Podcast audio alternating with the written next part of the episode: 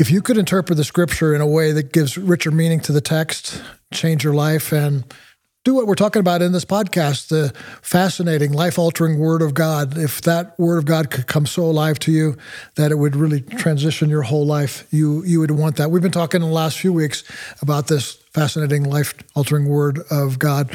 I'd love for you to go back and if you hadn't heard of previous episodes, uh, check those out because that'll give you good context for today. I'm here with Joshua West, soon to be Dr. Joshua West. Excited for him about that.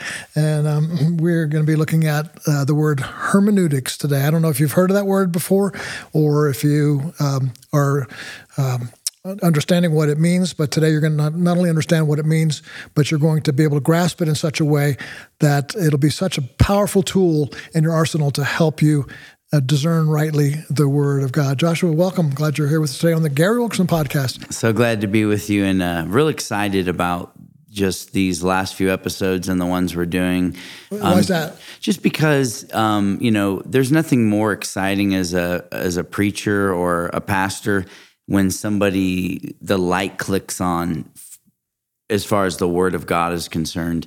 And so obviously the spirit of God has a lot to do with that, but being able to help people plainly see what the Bible teaches is one of the the greatest joys of my life and um, and just so anything we can do to help people regard the Bible highly, understand the Bible better, um, so that they can know God from His Word is something that, that I'm very passionate about. Yeah. So I love talking about all of this stuff. And I think, uh, you know, uh, I think sometimes we we don't realize that the idea of studying the Bible, you know, the word hermeneutic just means interpretation. Like, how do we interpret the Bible?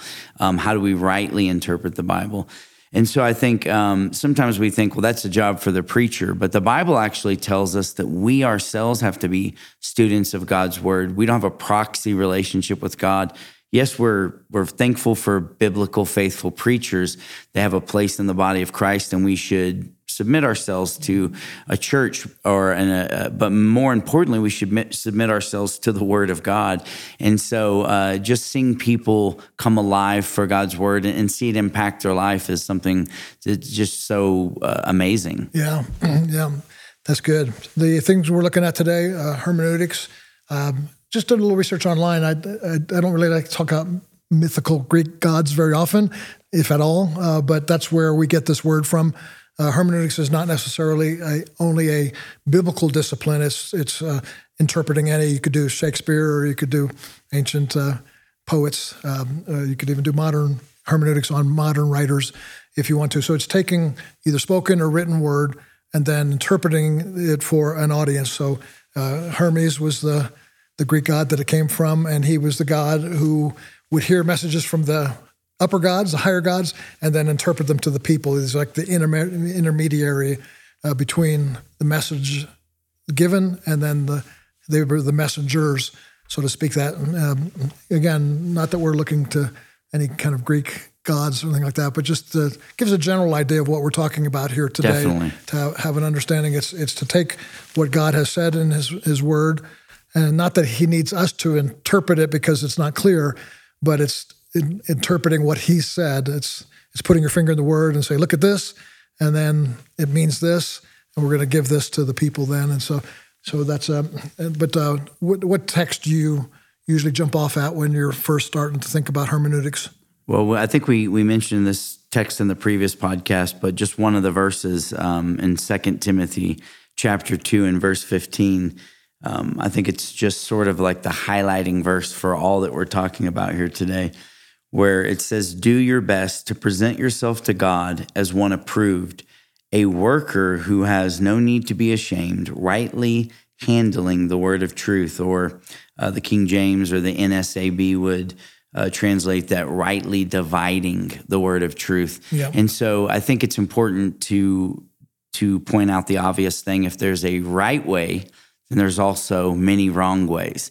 And, and I think the Im- implication that Paul is giving Timothy in, in this epistle is that it's going to take work to to dig in and right. to understand what it means. Um, just like anything valuable that we we do in life. If we wanted to learn how to fix a car, we would have to learn how to fix cars. Yeah. And we would read books and, and, and understand how a combustion engine works. If we wanted to be a medical doctor, we would have to learn about how to distribute medicine, how to make sutures, how to, um, you know, do whatever the discipline we're learning. And so the idea of, of studying to show ourselves approved is, is not something in conflict with um, the revelation of the Holy Spirit. It is the revelation Yeah. of the Holy Spirit and making sure that we do our best to to understand what God meant when he wrote his word and by doing that we have to understand what the author meant and, and who he was writing to and all these sort of things. It's always important to say this uh, anytime you talk about hermeneutics.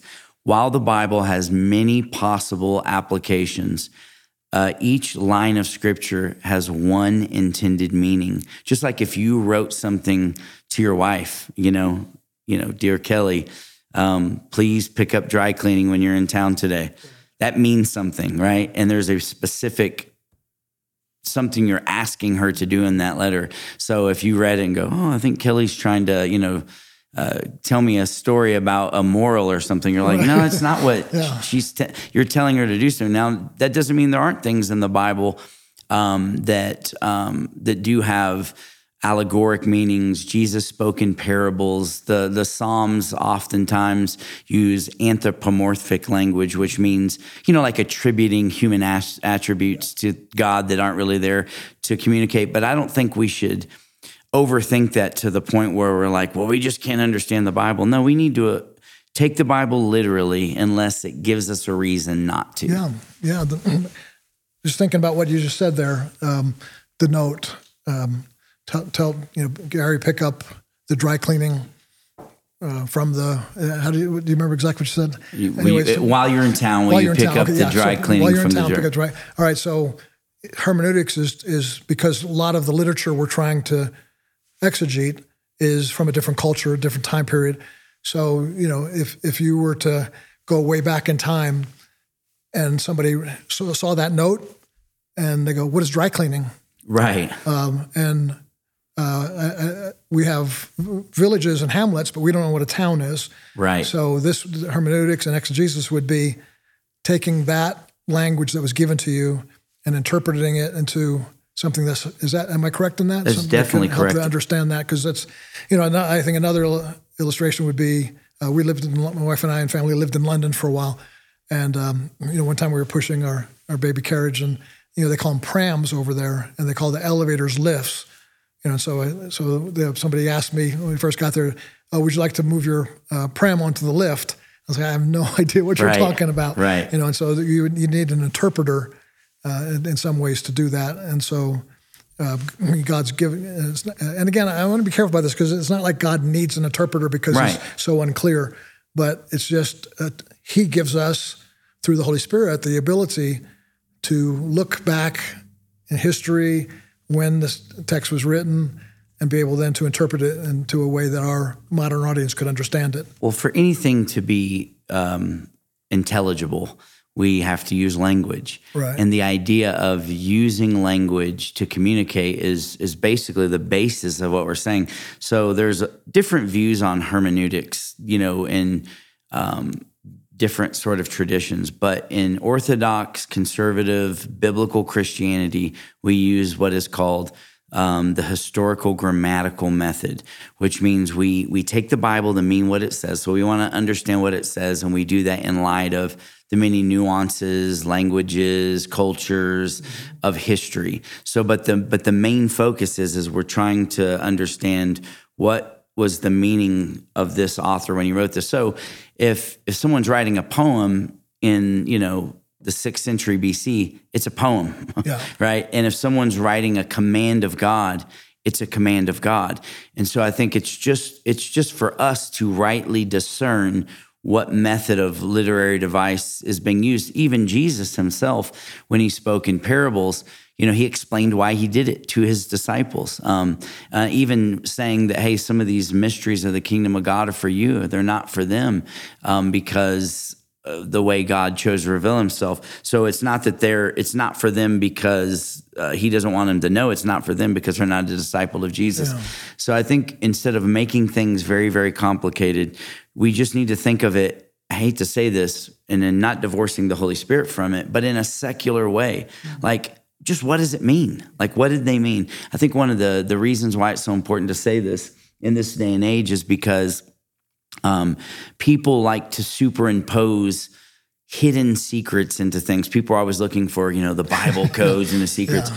And I think the the problem is is while the Bible does have depth and deep spiritual meaning to it, um, it doesn't have secret trap doors. Like if you see yeah. this one thing, then you can. This means this, and you add these two words together. No, it it means what it says. It's it's written in letter form. Yeah. It's written in narrative form. It's written as laws. It's it's written in these literary devices that all of us are familiar with as yeah. and maybe not as much with apocalyptic language or prophetic language which we'll explain later but but by and large the the what the bible says is what it means and i think that we have to that's what hermeneutics is is getting down to the to the what was the author trying to say to the people of his day because if you think that you understand a deep spiritual truth without explaining what the literal plain meaning of it is, you are wrong. Yeah, that's true. that's so true. Um, I, I, just pulled up a, a, um, more of a technical definition of hermeneutics, and then we can go into maybe four of the elements that work this out.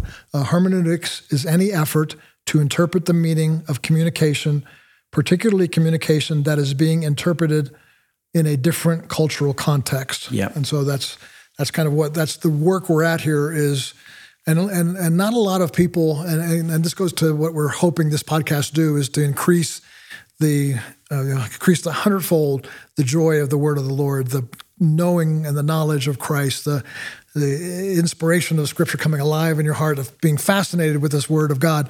We're, we're, we're wanting to do that, and so, um, but not a lot of Christians. They they kind of read it more. I don't want to make this a blanket statement here, but I, I, I would say I have had tendency to do this. You, know, you pick up the Word and like what what does this mean to me? Right. And you talked about that in the last episode. Or what what what can I get out of this? Or how can this inspire me today? Or how can this edify me? Great. Let let the Word of God edify you as it should, but make sure you're doing it with with what with the tool of hermeneutics is what is that really what he meant to say? Yes. You know, an exa- example of that is you know. Um, where Scripture uh, uh, talks about all things working together for good to those who love God well, what what does all things mean? Uh, because you could you could get twisted there by saying, well, uh, that would mean I wouldn't be in the hospital now, or my spouse right. wouldn't have left me. And so, so you're if you're if you don't understand the context of where you're at, then you're going to misinterpret it, and then you're going to it's going to hurt you. It's going to end up come, come back to bite you if you're doing it the wrong way.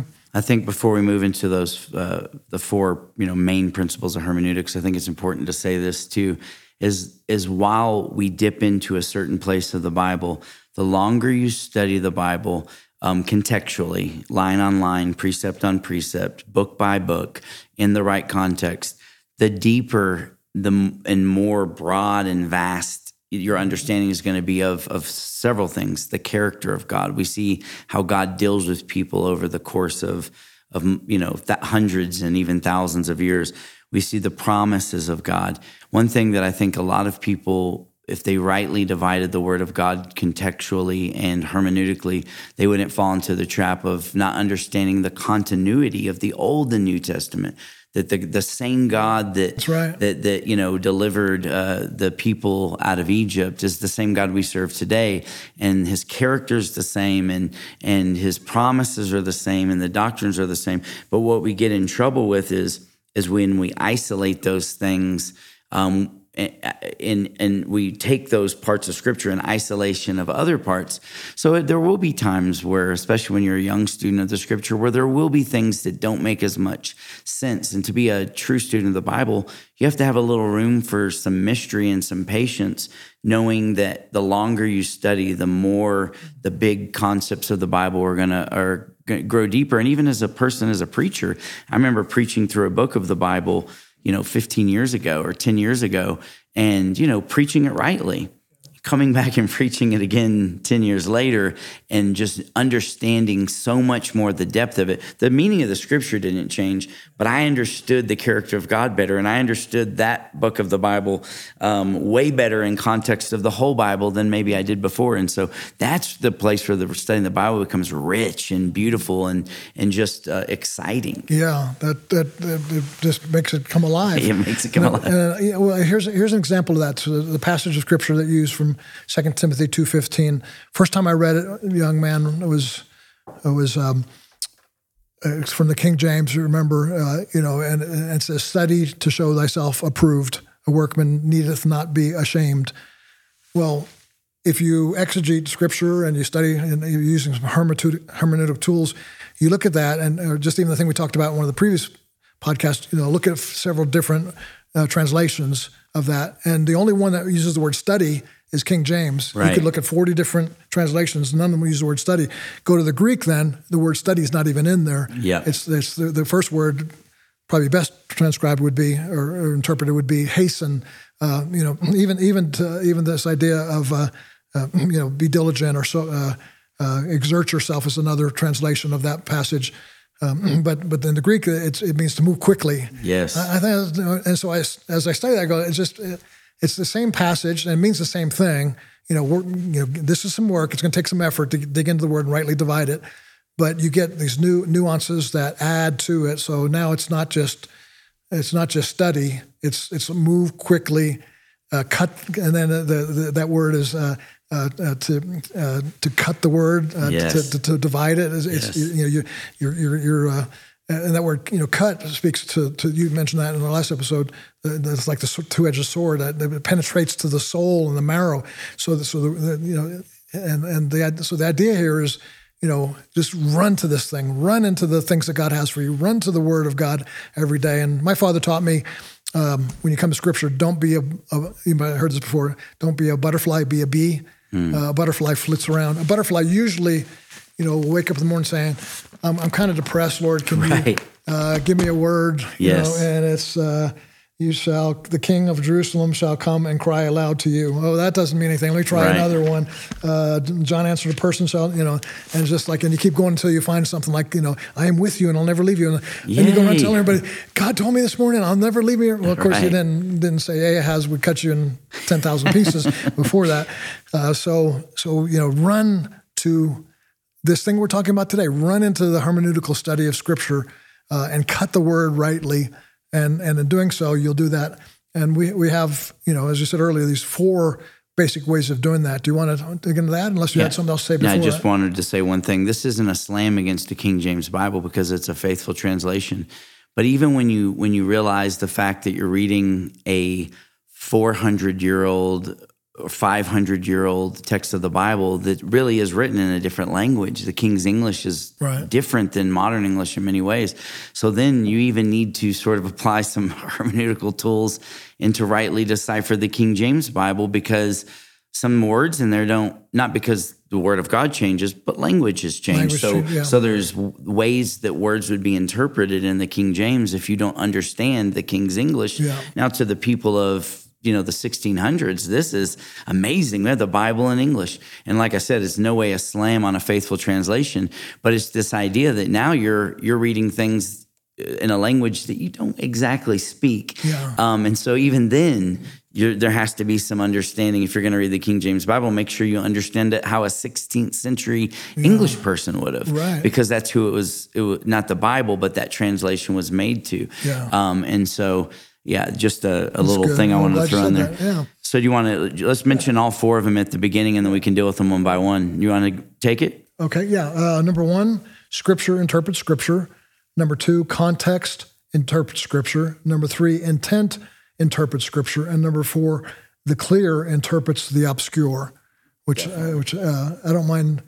Uh, most of my thoughts go to number four, but let's start at top number one, and uh, if you don't mind uh, leading the way there the most important interpreter of scripture is God himself. And very often, the Bible is going to shed light from another place as we're talking about, you know, the doctrine of grace or something. And Paul is uh, briefly mentions it, you know, in Galatians. And you're like, man, that I'm not exactly sure what that means, but then he vets it out in in Ephesians chapter two. Sometimes Scripture will directly interpret itself. An author will interpret himself. Another author will interpret or elaborate on what another author wrote. But sometimes Scripture interprets itself by um, the doctrines of the Bible becoming clear as we study the whole of Scripture. So there are things that that you can't understand one thing until you understand five or six things that make it up. Yeah. And so, you know, it's it's important before we understand that Jesus became flesh. That's just, that's a very important thing. Our salvation hinges on him being punished in the flesh to take our sin. But if we don't understand that he's fully God first, there's a lot of doctrinal confusion come in. So when you study the Bible, it sheds light on itself. And I think the most reliable translation or a, uh, interpreter of scripture is scripture itself. Yeah. It's God clarifying something he said in Yeah. another place. And I think without a doubt, that is the most important um, hermeneutical view that we have to have is that scripture interprets itself. And then there's another way scripture interprets itself as progressive, and I don't mean that in a modern way like progressive politically or progressive Christians, as scripture progressively um, bears itself out as God progressively reveals Himself from the Garden of Eden Yeah. to the to the Book of Revelation. We it builds on itself, and so Scripture is interpreting itself. So something that's said about Jesus that's not very clear uh, in Isaiah is completely made clear in the Book of Colossians. Fire in Our Bones Pastors Conference and Spiritual Leaders Conference is coming up very soon. Check it out on our World Challenge website. We believe you should be there because God is going to do some great things. Yeah, we see this, and that's why it's important that when you're studying the Bible, knowing that Scripture interprets Scripture, that we trace everything back to its origin when possible, Yeah. and we follow everything to its completion. Because there's things we read about um, God or the way God fills or interacts with people. If we just take it in isolation, if we just read sections of the book of Jeremiah, we're going to think, man, wow, God's given up on everybody. Yeah. But if we understand it in the wholeness of the covenant of God with Israel and the new covenant, if we understand it in the fulfillment of Christ, then this is really uh, an explanation that is revealed in Christ. And, and not that this is an end all be all, but very often, um, the, the these uh, sort of explanations of scripture interpreting itself finds itself in the revelation in the person of Jesus Christ for a great part of scripture. Scripture interpreting Scripture gives you the full counsel of the Word of God. Therefore, you don't have, you're not just taking one Scripture and saying, "Well, look, it says this," Right. and and you so so you can make it, you can fall into error, even false teaching, by just looking at one verse and saying, "Here's well, it says that, so it has to be that," and but twelve other scriptures bring light to that one verse. Uh, the example I'm thinking of here comes to mind is um, Jesus, the only begotten Son. So you just take that and it's and I read that he's begotten sounds like he was born. Right. So maybe he wasn't God eternally, but then you you know, but then you go through all these other scriptures and you see what begotten means and what who he is as the Son, the eternal Son, the the you know the one, the one I'm one with the Father. So you're letting scriptures interpret that, and later on when you get to the one that you know certain clearer scriptures, the, the word begotten is a little unclear. Yes. So clearer scriptures uh, about the eternal Son, Definitely. um, you know, help interpret that. So that would be a good use of that, wouldn't it? I think it's a, an excellent use of that. Good, good. That's good to know. Yeah. Um, the second one is context interpret scripture. What does that mean? So, beyond the scripture interpreting scripture, that's the most reliable um, scripture interpreting itself. But context, in another way, is probably the most important thing we need to know about scripture because it has to do with scripture interpreting scripture. Right. Context interpret scripture is is the most important thing. I'll, I'll give you an example I used to give. I used to teach a hermeneutics class, and I would tell people, you know, it would be like me coming to my friend Jim and saying, "Hey, I was talking to this guy I was ministering to in prison, and this guy told me that you know he killed people And he literally said this to me. He said, I like to kill people. Hmm. And then so my friend Jim goes and tells the story later and he says, You know what Josh just said to me? He said, I like to kill people. Oh wow. Well, the truth is, did those words come out of my mouth? Most definitely. But the context immediately says that I'm not saying I like, I'm telling a story about someone I was talking to. And more often than not, this is how people say that the scripture, God's unjust, or um, we try to explain away things about God because uh, of one line of scripture that's not given in context. And the truth is, context has to do with what the whole of scripture says. Context has to do with what the original author was writing to his original audience. Context has to do with what were the historical, cultural conditions of the of the people. All the things that play into the scenery, into the language. Uh, create the context of of and context is is so important because in a book as large as the Bible, it's it'd be very easy to take God out of context, and that's something that we have to work very hard not to do. Perfect. Um, I hope people are taking notes. What you were saying about that, the various elements that come underneath what you know what context actually is. You, you were talking about the historical context, the you know what, what's what's the theme of the chapter. The, the, these are things that you understand, so you're not pulling up one little thing. It, it uh, you know, and and um, you know, if you take those first two together, that um, you're you're going to come up with a very different end result. you know, like like when uh, faith and prosperity teachers talk about sowing, Right. you know, sow sow into my ministry.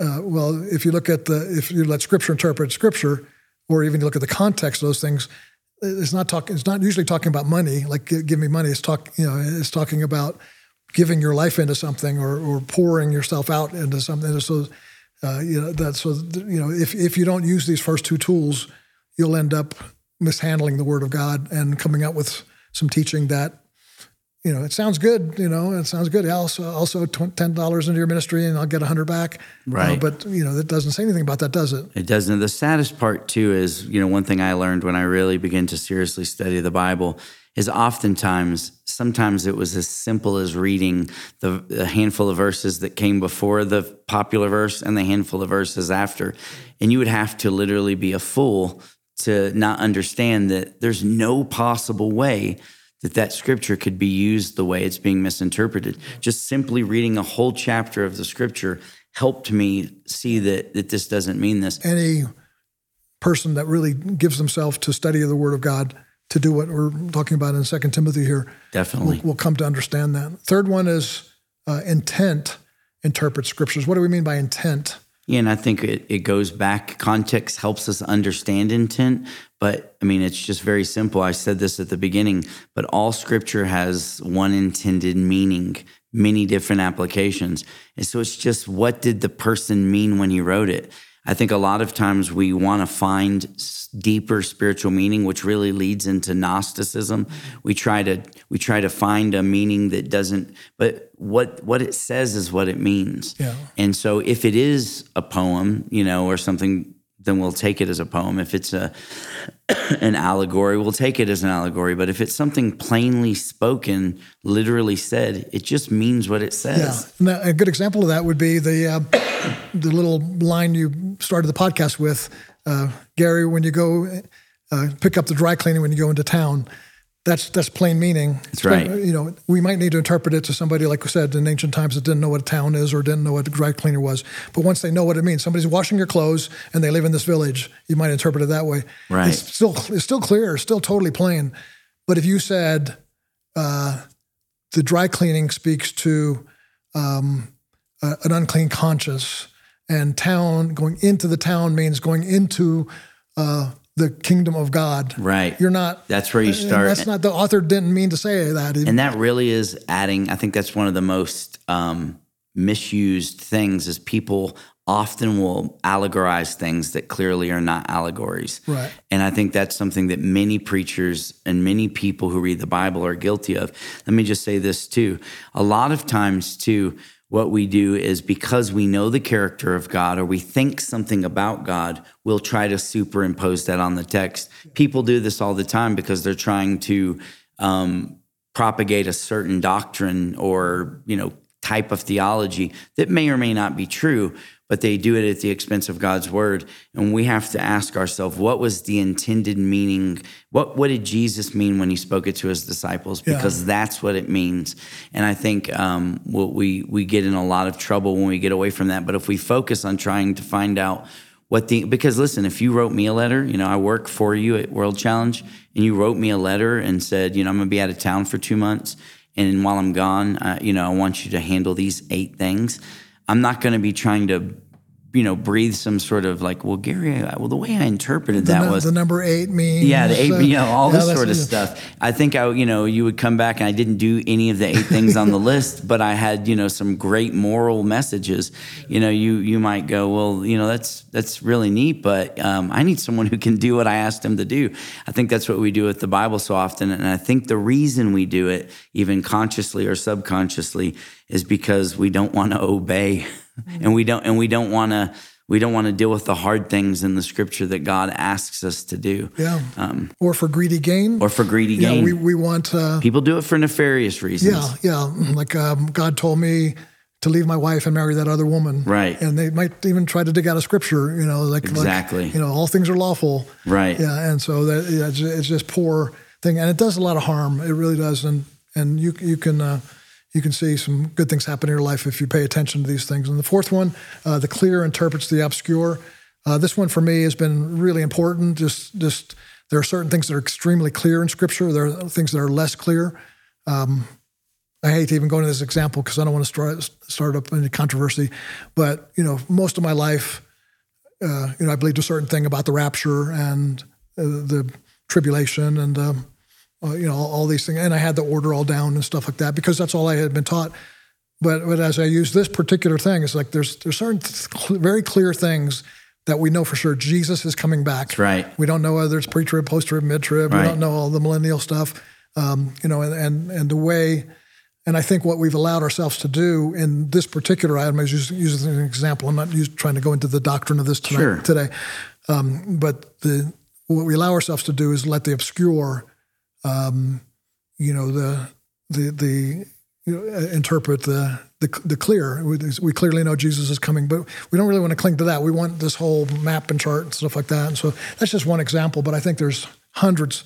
I think I think too. There's also you know the Bible in the Old Testament says that all things should be established through the witness of two or three, and I think um, that is a, a, sound biblical principle, not just in the context of the Old Testament, but in just in general. And you know, there are many cults or many uh, weird versions of theological things that are propagated off of a reading of one unclear thing in the Bible at the expense of so many other clear things. Yeah. You you take like a, a, mention. There's one mention in the Bible of baptizing for the dead. Yeah. Now, studied this out there's not a great historical understanding of why they said that. There's speculation from commentators.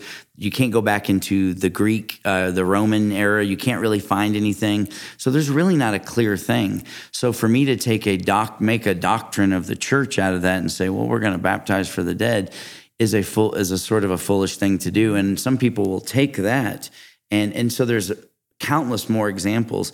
But what they will do is instead of um, this this text that isn't as well established as salvation through grace by faith. Right. They'll use it not only um, to build doctrine off of, but they will do it even when it's at the expense of clear doctrine. I think that's the the biggest problem is when you talk about es- eschatology or things like this. These are important things to study, but all devout believers in Christianity can, can affirm that the point of revelation is to let us know that Jesus is coming back for his church. Right. We can all agree on that.